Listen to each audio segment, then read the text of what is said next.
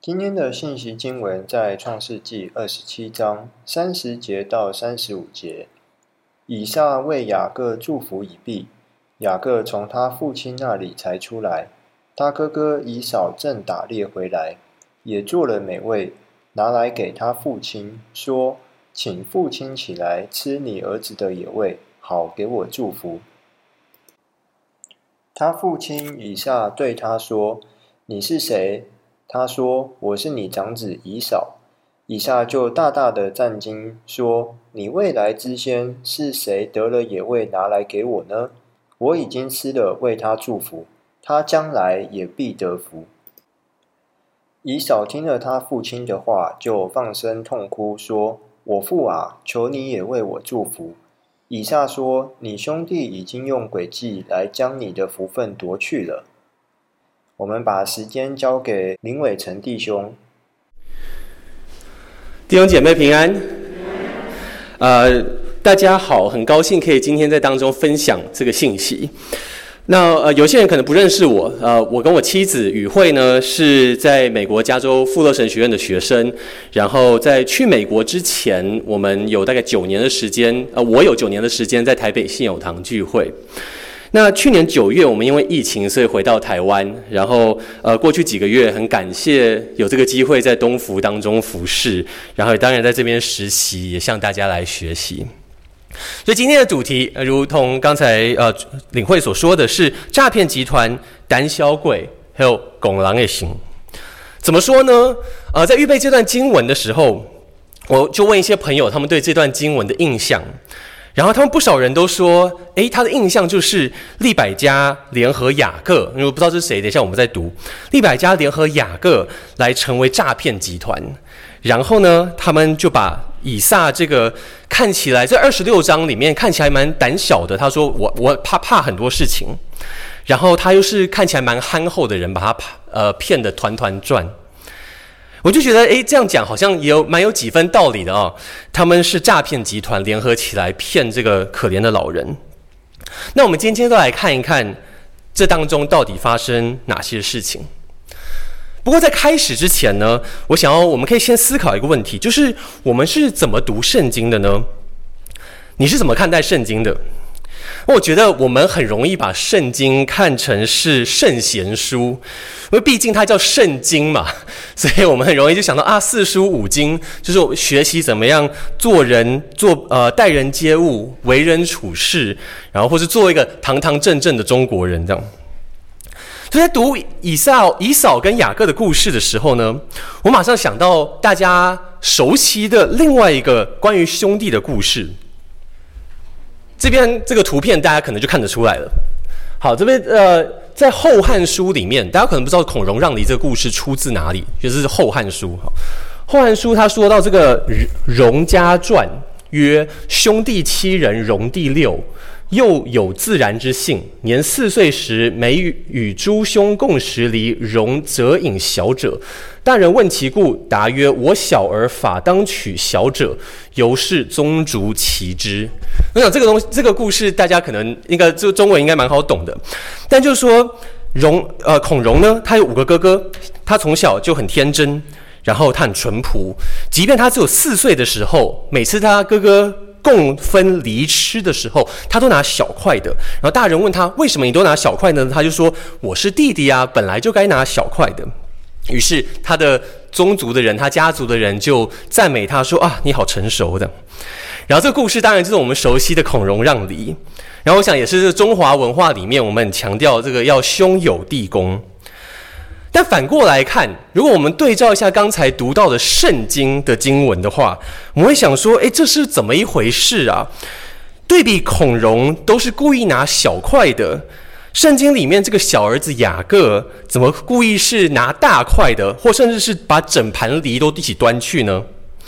那对比孔融说的“我小儿法当取小者”，我们会不会想象说雅各说？我小儿，我小儿安取其小者呢？我是弟弟，我虽然是弟弟，为什么我一定要拿小块的呢？这样公平吗？因为毕竟他跟他哥哥其实是双胞胎，我们还不知道他们是不是同卵双胞胎。圣经当然没有说，但如果是他们从同一个卵子生出来的，或即便他们不是，他们就是生出来时间差的没有多久，然后一个人就可以拿双份的，或是全拿，另外一个人什么都不拿不到，你会不会觉得不公平呢？就想说雅各的心态可能跟我们也蛮像的。好，但是如果我们把圣经看成是圣贤书来读的话呢？那我们或许就会把里面的人物看成我们值得效法的先圣先贤。那我看这个我小儿安娶其小者的雅各，而且这个雅各还是我们常常听到这个所谓亚伯拉罕、以撒、雅各的神的这个雅各。那我们第一种想法可能就是，哎，他是一个好人，所以我要学习他的榜样。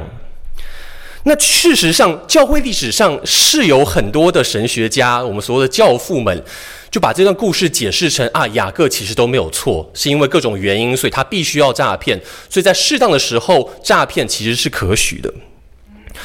那既然以撒跟雅各是以色列的开国元老，他们就不可能做错事嘛，因为这是他们是好人，我们要学习他们的好事。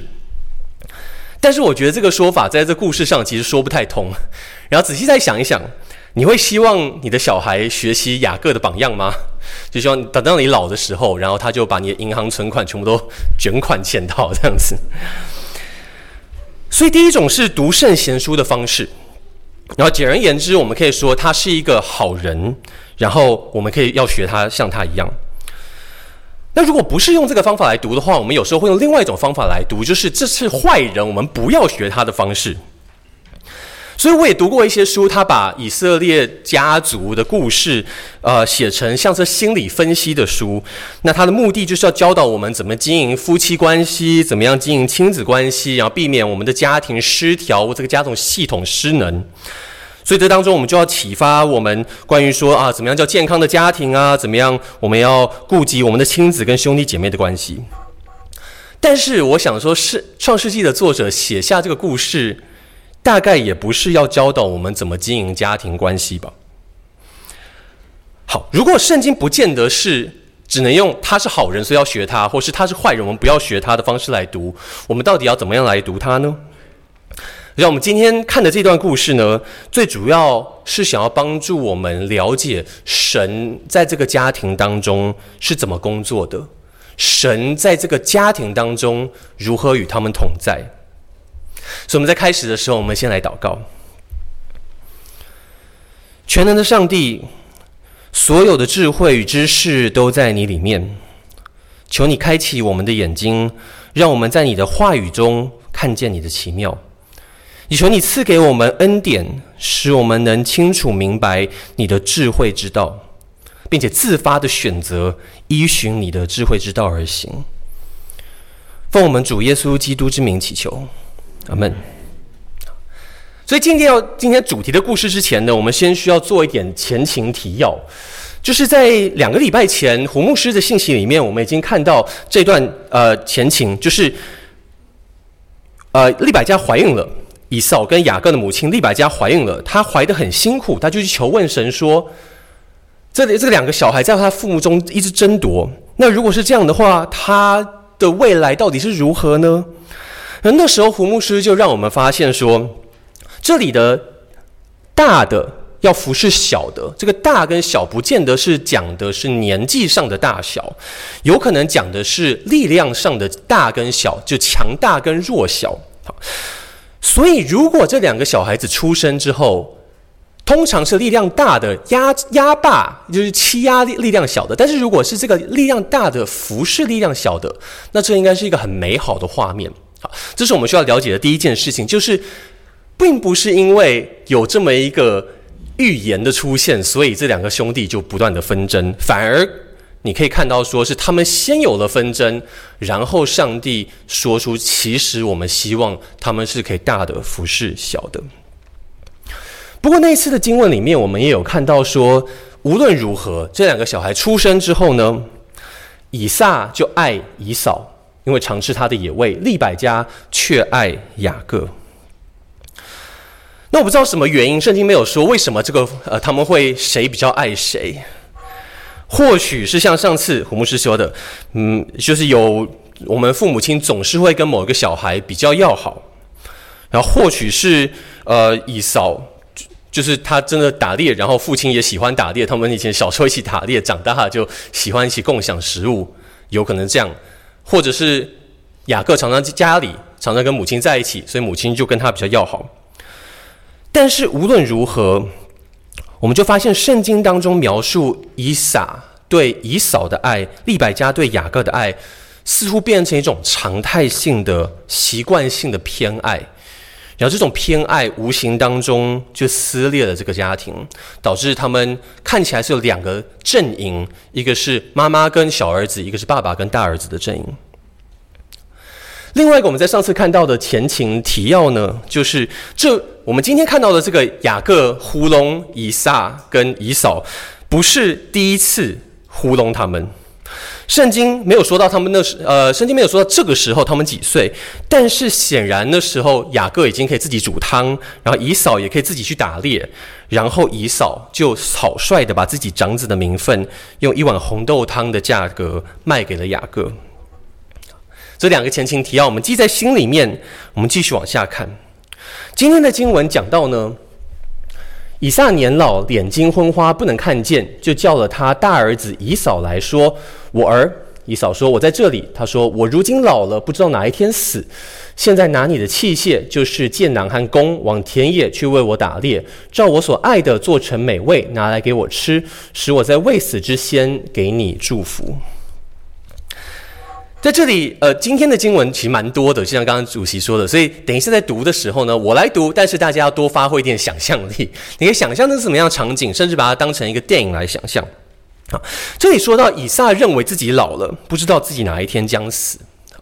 在这里的以撒几岁呢？按照创世纪的纪年的方法啊，因为这不是。不见得是实际的数字，因为创世纪常常用象征的数字哈。但如果我们用字面上来解读的话呢，以撒在六十岁的时候生以扫跟雅各，然后在前一章里面我们读到说以扫四十岁的时候结了婚，所以这个两个数字相加，这边很可能以撒已经一百岁了，或者一百多岁。那他自认为自己将死嘛？那实际上他什么时候死的呢？按照创世纪三三十五章来说，他其实活到一百八十岁，其实离这个要死还有蛮远的距离。所以显然这并不是临终的时候发生的事，但显然他也并不是在一种呃老年痴呆或在病床上面已经分不清楚事实的状态来做这些以下的祝福。因为我们从下面的经文来看，就会发现以撒其实还是很精明的。那或许他就是要趁着自己头脑还很清楚的时候，把他认为家务的料理的后事，把它安排的妥当。不过这边有一个蛮有趣的事情是说，在这边以撒叫了他的大儿子来。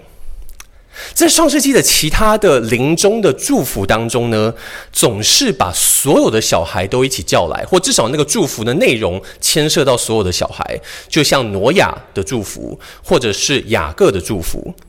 那在这里为什么以撒只有叫以扫来呢？忽略了雅各，圣经没有跟我们讲，但确实不太寻常。但我们在前面已经说了，以撒爱以扫。我想在这里，以撒要给以扫祝福，绝对不只是因为他喜欢吃他儿子打的野味而已，那么肤浅。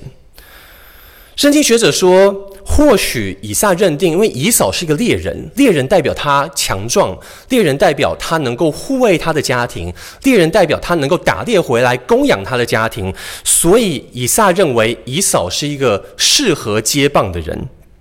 以扫适合在自己过世之后来管理这个家族，能够来料理这个家族的事情，然后这个家族就能够安康的、永续的去发展、传承下去。或者是甚至以撒知道，曾经在以扫跟雅各小时候，以扫就被骗了，然后这个以扫呃雅各就是非常对他的长子名分虎视眈眈。那这样子的小儿子，这样子的呃不断的去诈骗的小儿子去。占尽人家便宜的小儿子是不适合传承的，好，我们都不知道。但是总之，以撒就认定说，以扫是最适合接棒的人。但是利百加显然不这么认为。我觉得这个创世纪的作者真的很细腻，他把以扫描述为以撒的儿子，好像以扫不同也是这个利百加的儿子一样。但显然利百加更亲的是他的儿子雅各。在这边我都用红色标记起来，大家可以等一下在下面的经文里面都来看一下。所以以撒对他儿子以扫说的话，利百加也听见了。以扫往田野去打猎，要得野味带来。利百加就对他儿子雅各说：“我听见你父亲对你哥哥以扫说，你去把野兽带来，做成美味给我吃，我好在未死之先，在耶和华面前给你祝福。”为什么利百加要帮雅各呢？他继续说道：“现在我儿，你要照着我所吩咐你的，听从我的话。你要到羊群里去，给我拿两只肥山羊羔来，我便照着你父亲所爱的，给他做成美味。你拿到你父亲那里给他吃，使他在未死之先给你祝福。”利百加为什么要帮助雅各？我想这也不单纯是因为利百加比较喜欢雅各，这么单纯，好像只是因为他们个性比较合而已。首先，我们从前情提要里面发现，利百家先前就已经亲自得到神的启示，说大的要服侍小的。当然，我们已经说过，这大的跟小的不见得是年纪上的大小，但是利百仍然家仍然知道，只有一个人是被服侍的。然后他或许希望他心目中更有治理能力、头脑更清楚的人，或甚至是说更精明的人，能够成为料理他们这个家族事务的人。那对利百家来说，这个人或许就是雅各，而以扫对他来说，就是一个因为一碗红豆汤就把自己名将自名分卖掉的人。这种人显然不够有担当，这种人显然太短视尽力了。还有另外一个我们没有读到的经文，在创世纪二十六章里面讲到，以扫他娶了两个媳妇，那两个媳妇都并不是他们血统家族相关的人，而是赫人。然后这两个媳妇呢，常使以撒和利百加心里愁烦。所以或许是这个婆媳的问题，或许是他们个性不合，或许是他认为以扫没有担当。但总之，利百加认为雅各是更适合传承的人。所以利百加当他听到。以撒要为以扫祝福的时候，他心里就会想说：“糟糕，这样万万不可以。”于是他就准备联合雅各来欺骗她的丈夫。那这里有一些人就是说，利百加她是不是一个呃，像说慈禧太后垂帘听政，在后面操纵着雅各的人呢？那当然，我多多少少同意这是一种不健康的家庭关系。但是我觉得在这里，我们也可以替利百加说几句话。就在这个文化当中，男人是家庭的领导，女性基本上没有什么权利或空间来介入男人的决定。那如果他认为当以扫顺利得到以撒的祝福的时候，会导致他们家族的沦亡，那么他身为这个家族的母亲领袖，他就必须要不计任何代价来帮助他认为更适合的人，就是雅各来接棒。如果他没有话语权来提出他的意见，那他还剩下什么选择呢？他或许就只剩下一个欺骗他的先生的选择。那或许甚至他不认为这是一种欺骗，因为他认为这是在替自己的家族谋福利、创造未来。另外一个，我认为利百加不再操纵雅各的原因是呢，当雅各提出这个骗局可能会露馅的地方，利百加反而还护着雅各。张雅各对他母亲利百加说：“我哥哥以扫浑身是有毛的，我身上是光滑的。倘若我父亲摸着我，必以为我欺哄人，那我就招我就招咒诅，不得祝福。”他母亲对他说：“我儿，你招的咒诅归到我身上，你只管听我的话，去把羊羔拿给我拿来。”我不认为这是好像利百加是一个呃处心积虑为着自己的好处盘算的，他处处的想要帮助他的儿子雅各。但话当然，话说回来，即便雅各和利百加他们设局情有可原，这是可取的吗？我认为圣圣经的作者并不是这么认为。那我们看结局就会知道。但是在这里呢，我们不得不佩服利百加的聪明。他说：“呃，这个雅各便去把这个羊羔拿来交给他母亲，他母亲就照着他父亲所爱的做成了美味。利百加又把家里所存大儿子以扫上好的衣服给他小儿子雅各穿上，又用山羊羔皮包在雅各的手上和颈项的光滑处，就把所做的美味和饼交在他儿子雅各的手里。雅各怕自己全身光滑，一摸就被露馅了。那利百家就把他山羊羔皮来装成是以扫。”的毛毛的手，他甚至还进一步把以扫的衣服拿出来，增加可信度。当然，问题在山羊皮的毛跟人的手的毛摸不出差别来吗？应该在以扫再怎么毛手毛脚，不可能毛到像山羊一样毛吧？另外一个小细节，以撒是叫以扫去打野味回来。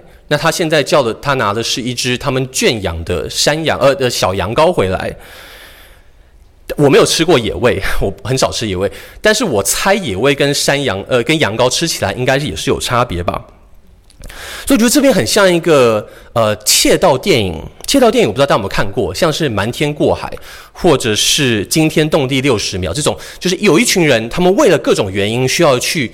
诈骗或者去偷东西，然后这时候观众就一方面知道他们偷东西是错的，但是又很替他们担心，因为他们是主角，我们怕他们的计谋露馅、行迹败露。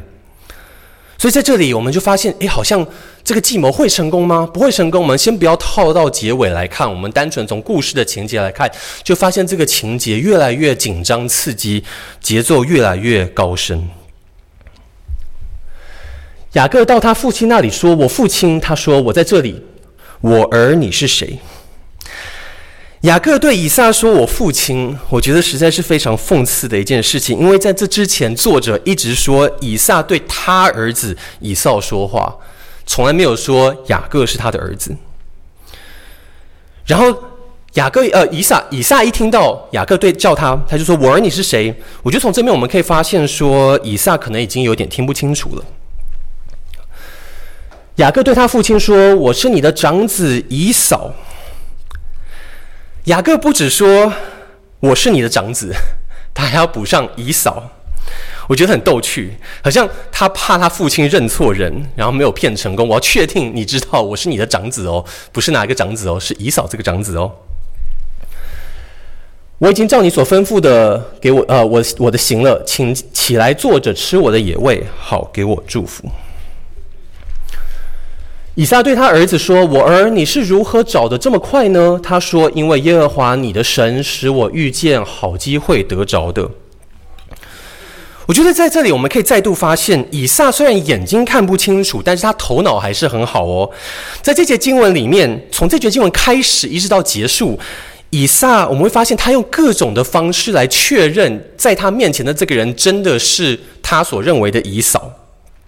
在这里呢，他就是用逻辑来判断。诶，我不是才刚叫你去打猎，怎么这么快就打好了？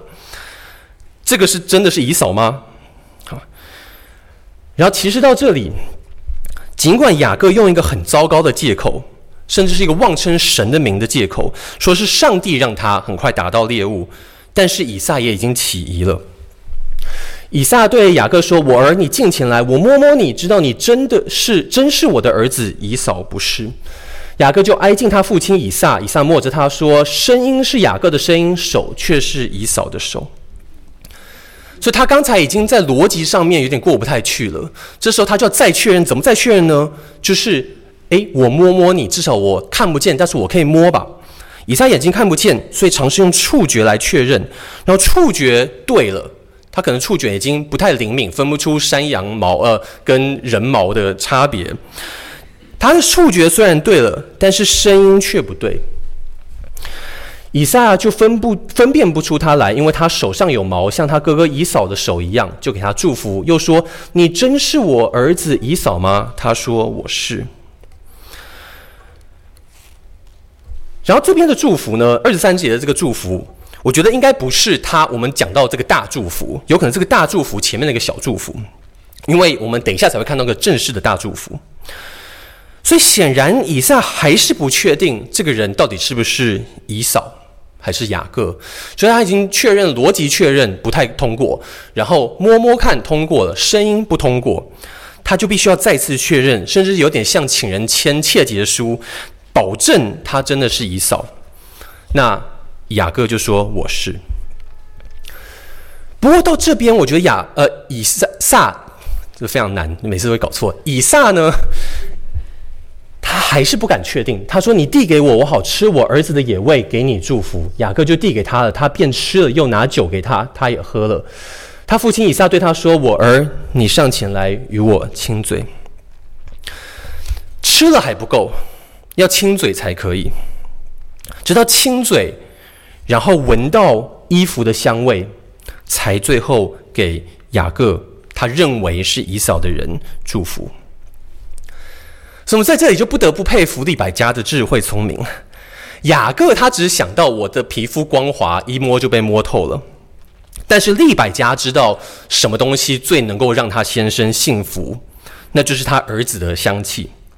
所以还好，有把这个衣服披在雅各身上，这个计谋才终于成功。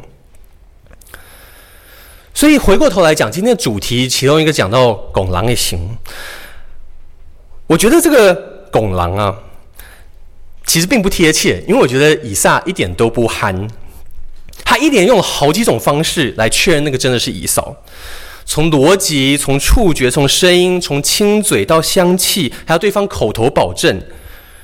我想说，警政署应该请以撒这种人来当那个防治诈骗的代言人，应该可以蛮成功，要确认多次。但是以撒终究还是被骗了。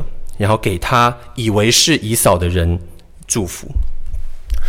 我儿的香气如同耶和华赐福之田地的香气一样，愿神赐你天上的甘露、地上的肥土，并许多五谷新酒。愿多民侍奉你，多国跪拜你。愿你做你弟兄的主，你母亲的儿子向你跪拜。凡咒诅你的，愿他受咒诅；为你祝福的，愿他蒙福。我常常在想。雅各听到这个祝福的时候，他心里是什么感受？甚至他会不会没有做好心理准备？他会听到这样的祝福，他会接受这样的祝福？因为在我的想象中，雅各他只是听到母亲说：“啊，父亲要帮你哥哥祝福，你赶快去抢。”然后他这样子就很轻松的就拿到长子的名分，然后拿到这个祝福，然后简直稳赚不赔。但是当他听到的是，他的父亲原本要把所有的事情、所有的好处都给他哥哥，让他哥哥做主，让自己向哥哥跪拜。我真的不知道雅各当时候会作何感想。尤其我们看到后来知道说，以撒把最好的福分全部都给了他认为是以扫的这个人，没有留下任何其他的好东西。那我觉得这时候我们想象那个画面，雅各到以撒这边来，不断的进前。不断的去给他摸，给他闻，跟他亲嘴，给他抱。他抱着他的父亲以撒，但他却听到他的父亲对他说这样的话。我想他心里一定是充满了我们所无法想象的复杂和纠结。那个本来很欣喜的期待着今天就是要来得祝福的那个人，把别人的祝福领走，然后反将他一军的人。最后反而揭露自己在父亲面前是多么配不配得受祝福。然后刚才主席带我们读过的话，以撒为雅各祝福已毕，雅各从他父亲那里才出来。他哥哥以扫正打猎回来，也做了美味，拿来给他父亲说：“请父亲起来吃你儿子的野味，好给我祝福。”我觉得这个再度很像窃贼套呃窃盗电影那样子的紧张刺激，就是通常我们常常看到那个小偷成功之后啊，他就满手拎着那个现金或是珠宝，然后就出出门去了，然后好巧不巧就在走廊上撞见警察，然后就知道糟糕，他一定会被露馅，一定被抓到。没想到警察就只是对他微笑，点个头就放他走一样。我觉得这边真的很像雅各跟姨嫂，我不知道他们有没有在走廊上对碰到面。但是圣经描述的这个紧张刺激，往下只会越来越激烈。他父亲以撒对他说：“你是谁？”他说：“我是你的长子以扫。”在我们读的和合本里面，并没有翻得那么清楚，让我们以为以撒讲的话，呃，以扫讲的话和雅各讲的话，就是“我是你的长子以扫”是一模一样的话。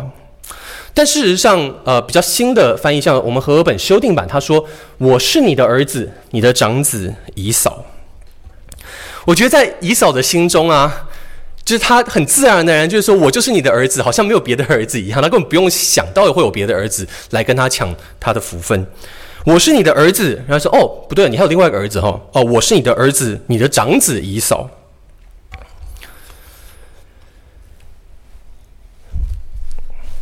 以扫以撒就大大大的战惊说：“你未来之先是谁得了野味拿来给我呢？我已经吃了，为他祝福，他将来也必蒙福。”就在这个情绪最高潮的以呃亚呃以扫兴兴奋奋的从外面回来要领祝福，他可能整个出去打猎的过程都非常的兴奋，打完猎煮好就可以拿到祝福了。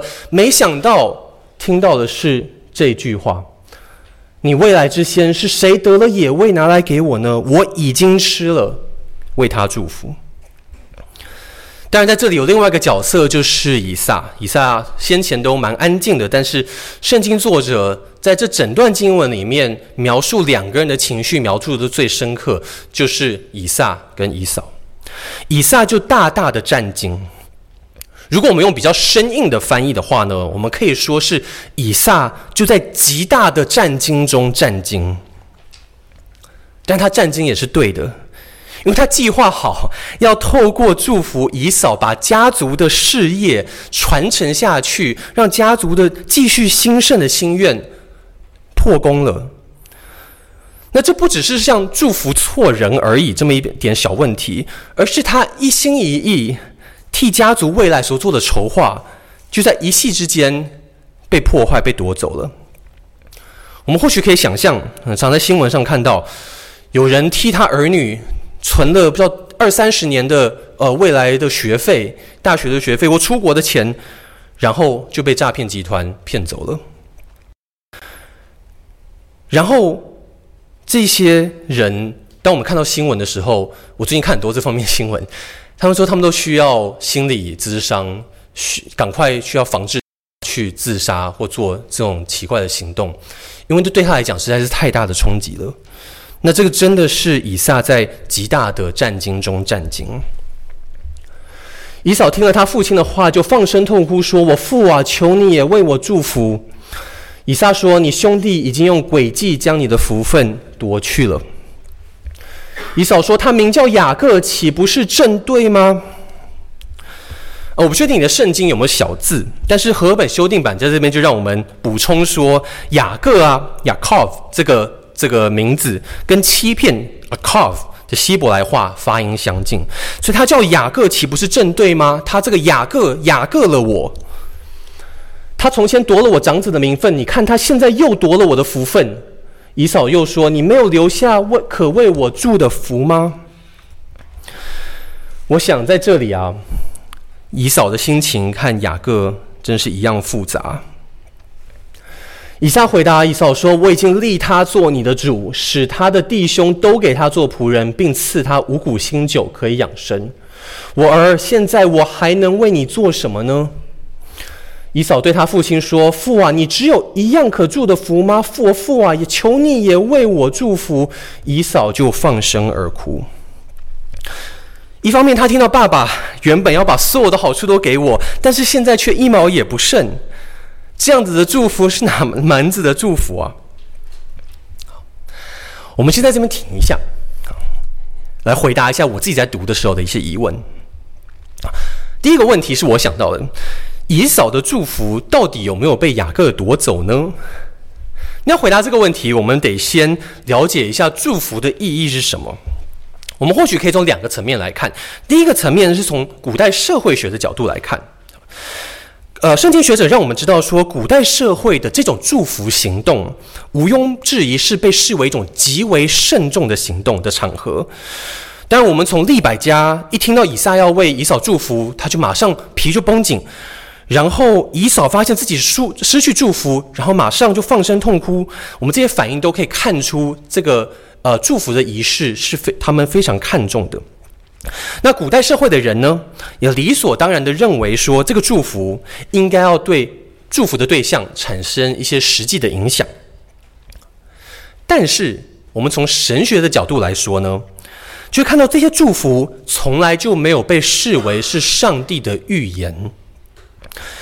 换句话说，这个祝福从来就不是上帝说的。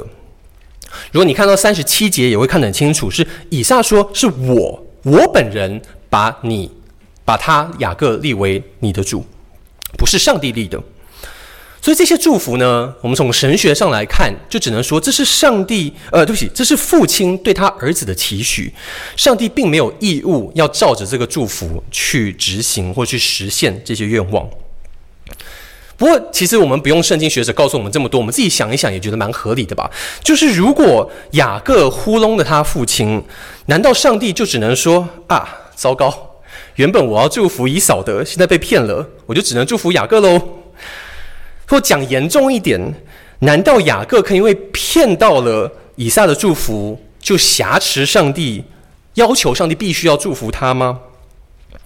所以可见，这个祝福并不是一种预言，好像能够控制上帝要为他做到或者不做到。所以这个跟我们今天的关系是呢，我觉得今天有很多的教会都会错解这样子的祝福，以为得到了家长的祝福，无论是实际肉身的家长的祝福，或者是属灵家长的祝福，就可能像说牧师、小组长、长老的祝福，他们就认为啊，我就得到了什么特别的能力一样。像耶稣基督末期圣徒教会，就是我们呃传统上所说的摩门教，就有所谓这种 patriarchal blessing 这种族长的祝福。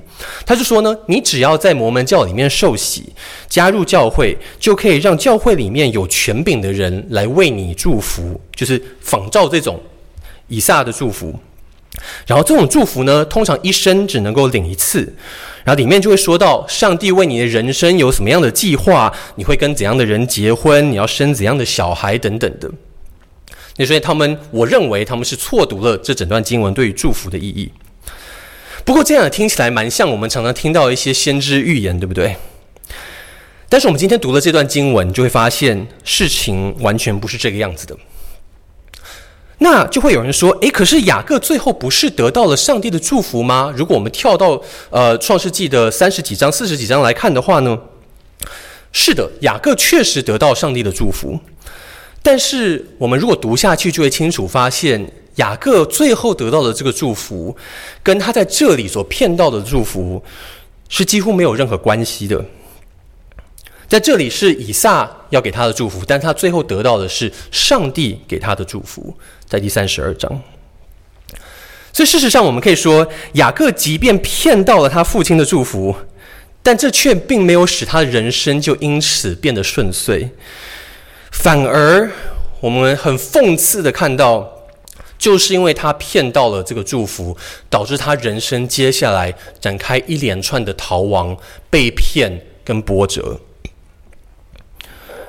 另外一个我们会遇到的问题是，既然这个祝福不是出于上帝，只是父母对于儿女的期待而已，那难道不能收回吗？就是讲错了，那没关系，就收回来嘛，然后再讲给另外一个儿子听就好了。那这个问题其实我觉得呃也没有什么特别的答案，但是圣经学者告诉我们说，古代社会把这种祝福的行为视为一种非常慎重的仪式，那必须要在特定的场合、特定的条件说给特定的人听才会实现，才会有效。那按照我们现在呃研究的理解呢，他们似乎并没有收回祝福的一种机制，因为如果你可以收回祝福的话，那你当初。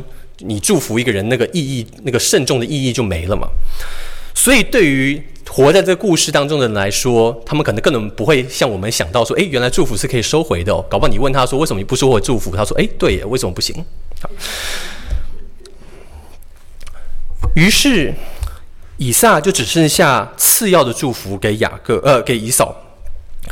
那这里的和本翻译是说。啊、他父亲以撒说：“地上的肥土必为你所住，天上的甘露必为你所得。”那在原文里面，其实作者可能用了一个模棱两可的字，就像和本修订版他说：“你所住的地方必缺乏肥沃的土地，必缺乏天上的甘露。”啊，但是无论字句是如何，经过我们刚刚的讨论，我们就会发现说，其实那个字句本身不是太重要，因为它不是预言，它的重点只是让我们知道说，从以扫的角度，他原本可以得到全部的祝福，现在只剩下那些边边角角了。以扫因他父亲给雅各祝的福，就怨恨雅各，心里说：“为我父亲居丧的日子近了，到那时候，我要杀我的兄弟雅各。”有人把利百加大儿子以扫的话告诉利百加，他就打发人去叫了他小儿子雅各来，对他说：“你哥哥以扫想要杀你，报仇血恨。现在我儿，你要听我的话，起来逃往哈兰，我哥哥拉班那里去，同他住些日子，只等到你哥哥的怒气消了。”你哥哥向你消了怒气，忘了你向他所做的事，我便打发人去把你从那里带回来。为什么一日丧你们二人呢？所以有人再度把以扫的话告诉利百加。我想说，利百加怎么这么会听到这些八卦？但圣经作者终于在这里把以扫称为利百加的大儿子了。然后利百加就出一个主意，希望。他小儿子不要被他哥哥杀死，叫他去他的舅舅家住些日子。但我想在这里也是很遗憾的，利百加一定不知道，他所谓的住些日子，最终成了二十年之久。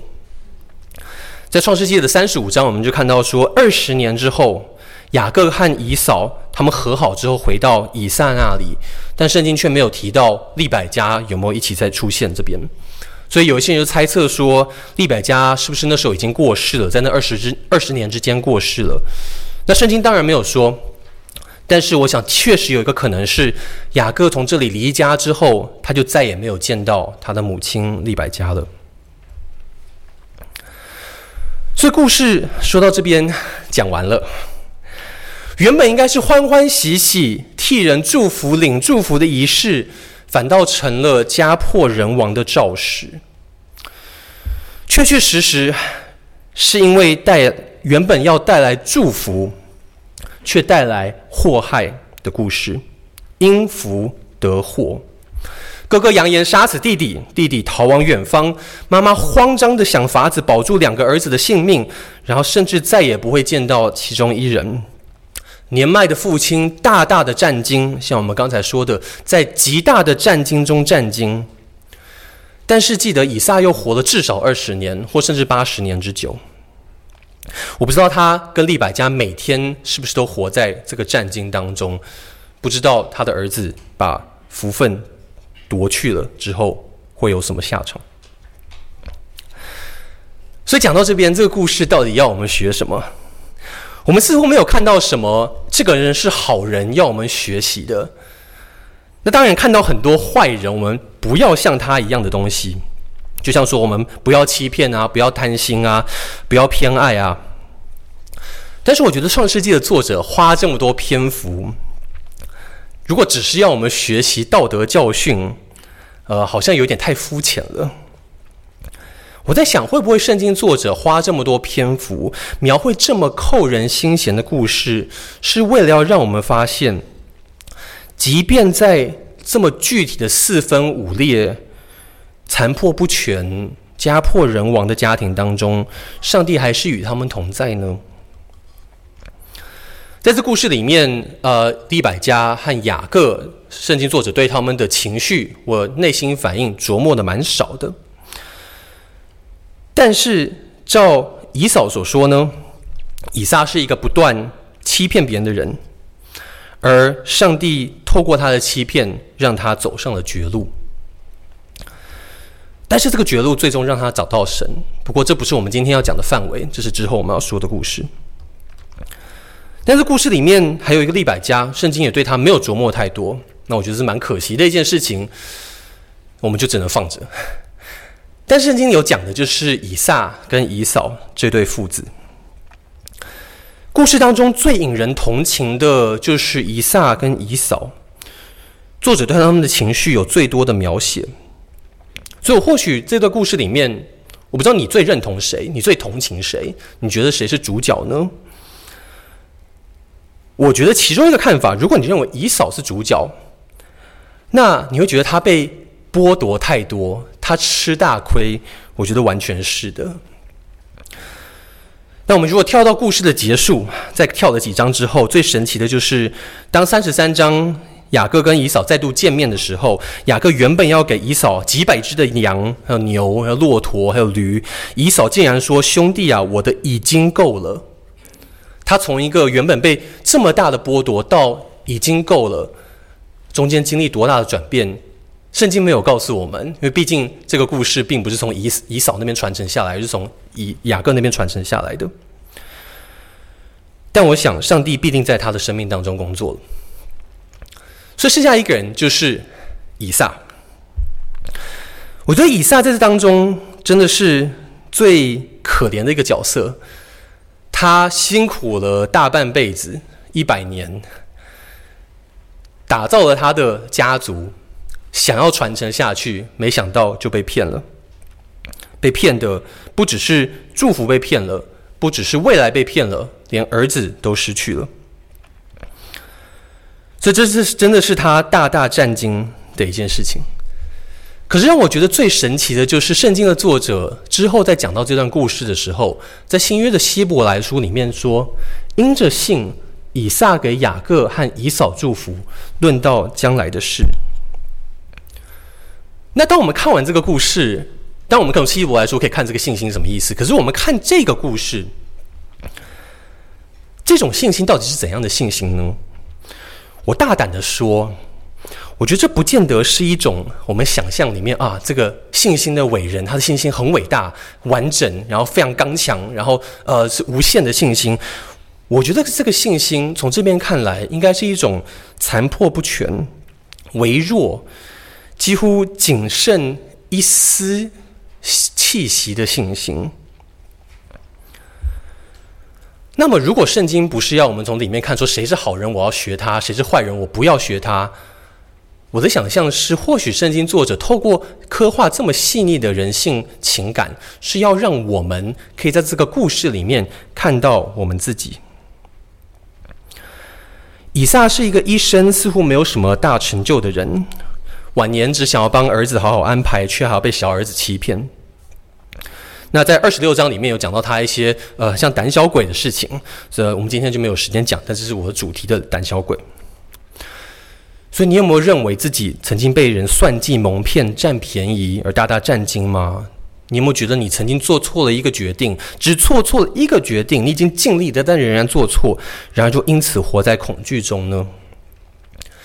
利百加是一个精明又能干的母亲，却无法阻止兄弟之间的纷争，似乎也无法和以撒建立一个和乐信任的关系。你自认为自己是一个苦干实干却无法阻止悲剧发生的人吗？你付出了无数的心血，只换来徒劳无功和无讯的绝望吗？以扫和雅各或许是这个故事里面。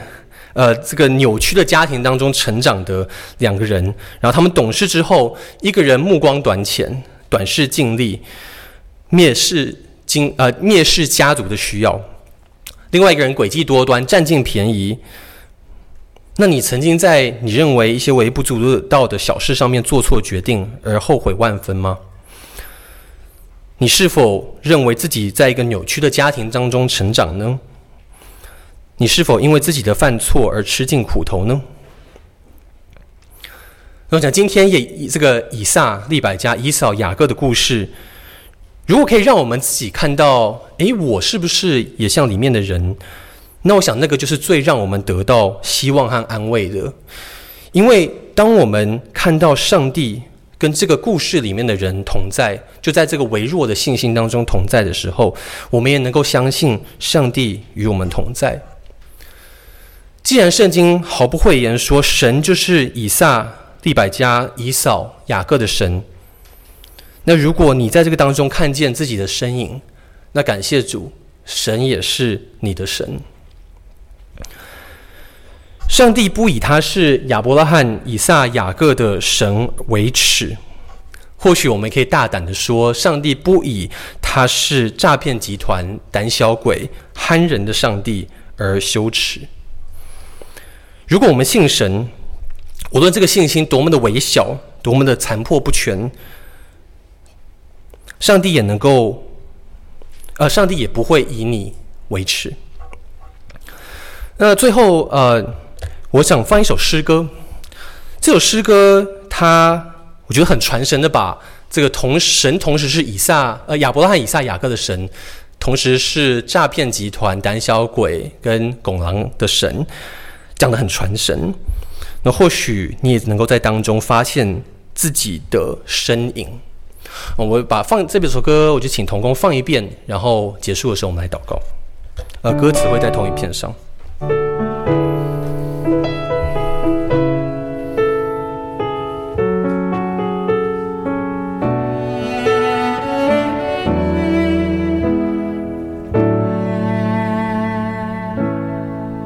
God of the moon and stars, God of the gay and single sparks, God of the fragile hearts we are, I come to you. God of our history, God of the future that will be, what will you make? Of me, I come to you.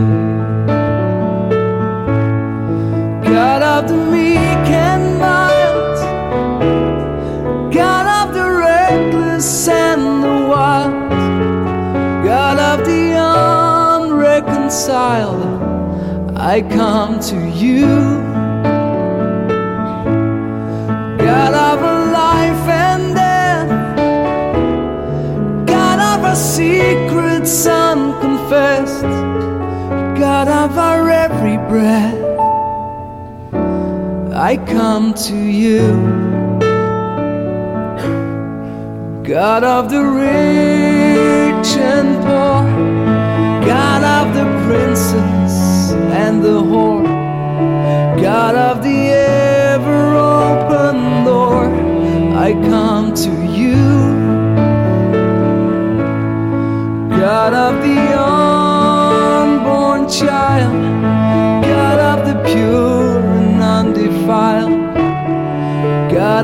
pimp and pedophile, I come to you.